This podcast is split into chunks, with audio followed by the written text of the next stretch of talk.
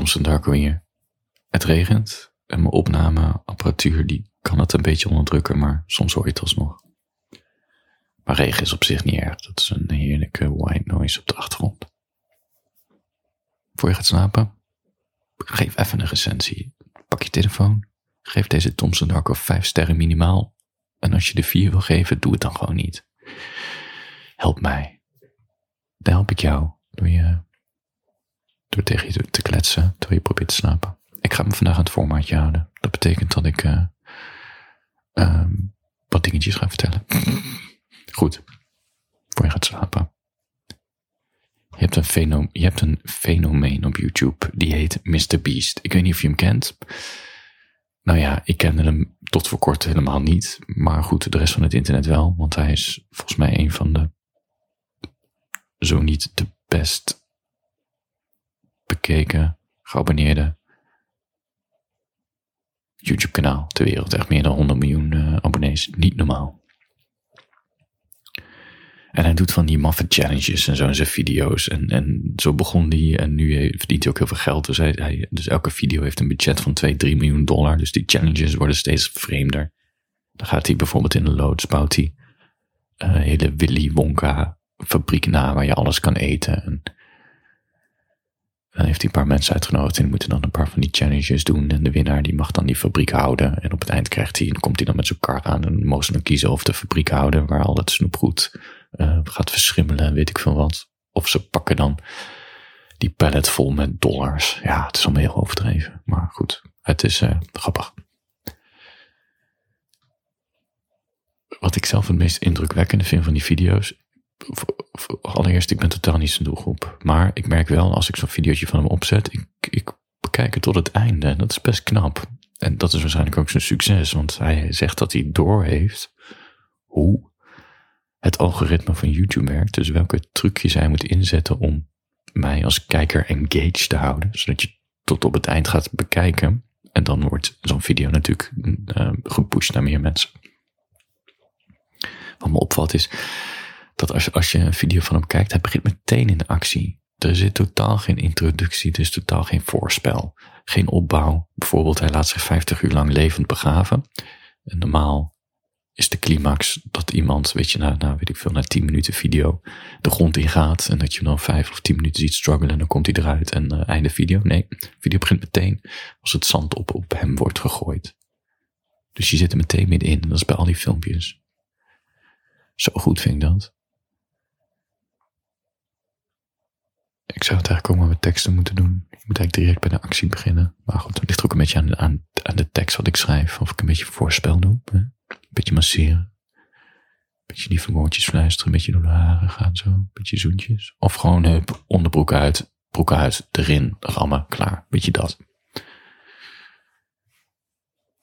Het, het, grappige aan die Mr. Beast, of het grappige, hij, had echt een obsessie. Hij heeft gewoon zijn hele tienertijd school afgemaakt. Het enige wat hij deed was YouTube. En, en dan ging hij met zijn andere vrienden ging hij uitvogelen hoe het algoritme van YouTube werkte. Door gewoon alles, alle succesvolle video's te analyseren. Hoeveel, na hoeveel seconden is er een ander shot? Wat, wat is nou een werkzame hoek? Wat zijn er goede headlines? Nou ja, et cetera, et cetera.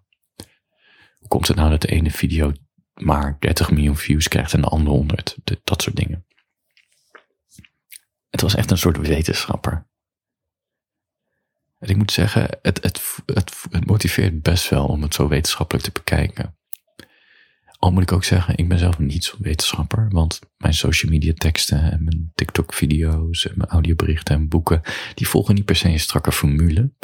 En ik weet dat ze er zijn, formules. En soms speel ik ermee. Bijvoorbeeld hoe je een tekst opbouwt. Dan kan je wat trucjes toepassen die goed werken online. Maar ik doe het niet om te knoeien met het algoritme. Want ik blijf er toch van overtuigd, uiteindelijk valt of staat alles met de inhoud. En dat is ook bij Mr. Beast. Die video's zijn gewoon inhoudelijk ook heel goed. En hij zet al die trucjes in om, om die video eigenlijk in een soort efficiency slag maximaal te laten presteren. Maar zelfs denk ik, als hij die trucjes niet helemaal volgde, dan, dan waren die video's ook gewoon goed bekeken. Maar ik ben natuurlijk ook niet naïef, want het online spel kent vele regels en die veranderen elke keer weer. En nu zie je bijvoorbeeld Instagram, die zet al een tijdje alle ballen op video en het organisch bereik. Dus als ik een tekst op Instagram deel, dat bereikt nu, 2022, 40%, 44% zag ik minder mensen, van mensen die me volgen, dan een jaar geleden. En dat zie ik ook terug in de statistieken. Daarom ziet het heel treurig uit dat ik dan een fantastische tekst dat er maar 100 hartjes krijgt, terwijl ik dan 22.000 volgers heb. Maar ja, dan komt er dat minder mensen het zien en er worden over het algemeen ook minder hartjes uitgegeven aan mij. Dus misschien ben ik ook gewoon kut. Nee hoor, zo denk ik nooit. Ik weet wel dat mijn kunst eh, de afgelopen jaren veranderd is. Dus de inhoud van mijn teksten zijn anders geworden. Dus ik kan me voorstellen als mensen die me al een paar jaar volgen, dat ze niet meer zo engaged zijn met mij. Dat is prima.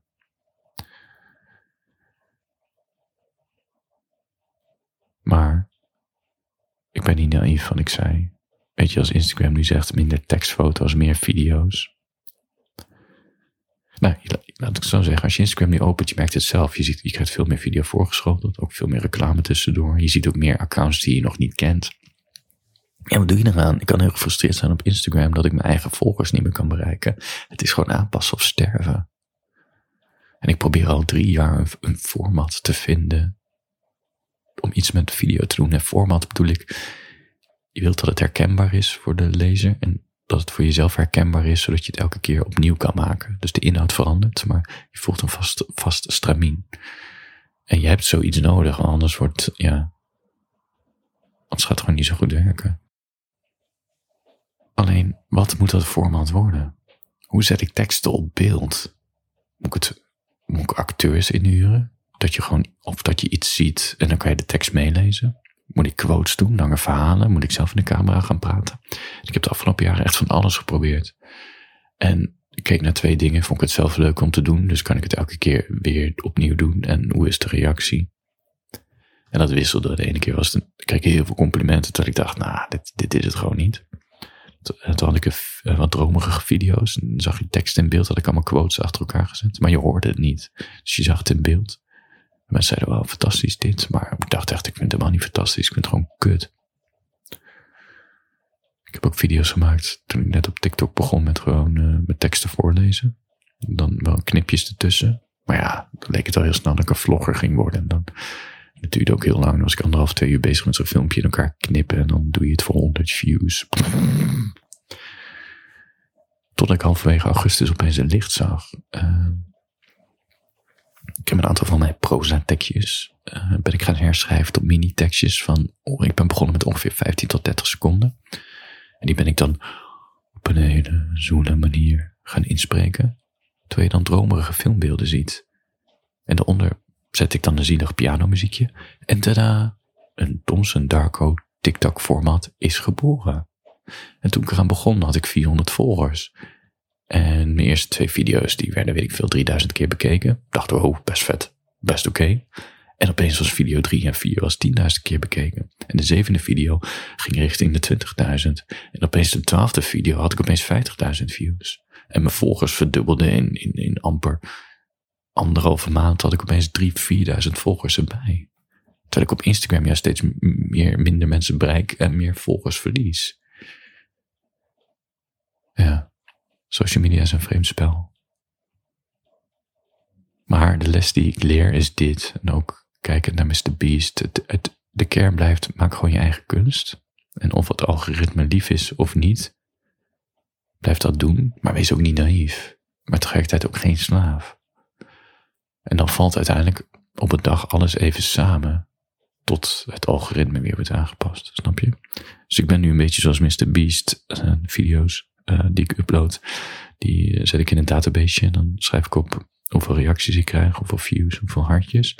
En dan ga ik kijken, hey, deze video doet het abnormaal goed vergeleken met de rest. Hoe zou dat komen? En kan ik er een soort variant op maken. Dus en dat heb ik gedaan op één video. De eerste video werd iets van 25.000 keer bekeken. En was op dat moment mijn best bekeken video. Dacht ik, hé, ik ga gewoon een variant maken. En verdomd, opeens 60.000 views. Dus ik voel me een soort Mr. Beast. Ik voel alsof ik controle heb op iets wat helemaal niet te controleren is. Maar zonder te, wat ik tegelijkertijd ben, ik ben geen slaaf van het algoritme. Dus ik probeer het een beetje naar mijn eigen hand te zetten. Snap je? Nou ja, dat. Ik, uh, een tekstje voorlezen. voor je gaat slapen. Het heet Ik hou nog steeds van je. Nee, ik wil je nooit meer zien. Ja, ik mis je. Nee, ik wil je niet terug. Ja, ik denk nog regelmatig aan onze avonturen en onze gesprekken. Nee, ik wil niet met je bellen. Ja, ik herbeleef onze avonturen in bed regelmatig als ik aan mezelf zit. Nee, ik wil niet je friends with benefits worden. Ja, je hebt me gevormd wie ik ben. Maar ik heb wel spijt dat we nog zo lang iets hebben geprobeerd te zijn wat we beiden niet waren.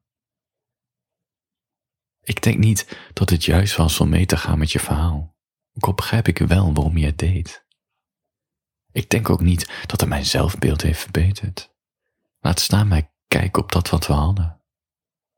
Ik twijfel zelfs nu of je me al die tijd wel echt hebt gewild. Ik weet dat je me mist. Maar wat dan precies? De vanzelfsprekendheid? Mijn vergevingsgezindheid? Dat ik nauwelijks vragen stelde over dingen waar ik achteraf gezien best wel wat vragen over had mogen stellen?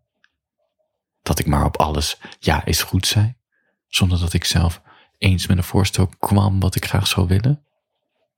Of juist jouw gebrek aan nieuwsgierigheid en interesse wat er in mij omging? Ik denk niet dat ik je nog een keer wil spreken. Dus misschien is het beter dat ik je ga blokkeren op al die apps. Vat het niet persoonlijk op. Het is wat het was. Ik houd nog steeds van je. Nee, ik wil je nooit meer zien.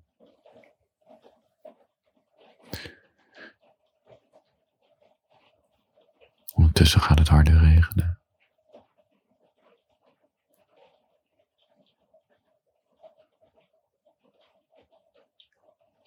Ik, uh, misschien ben je al in.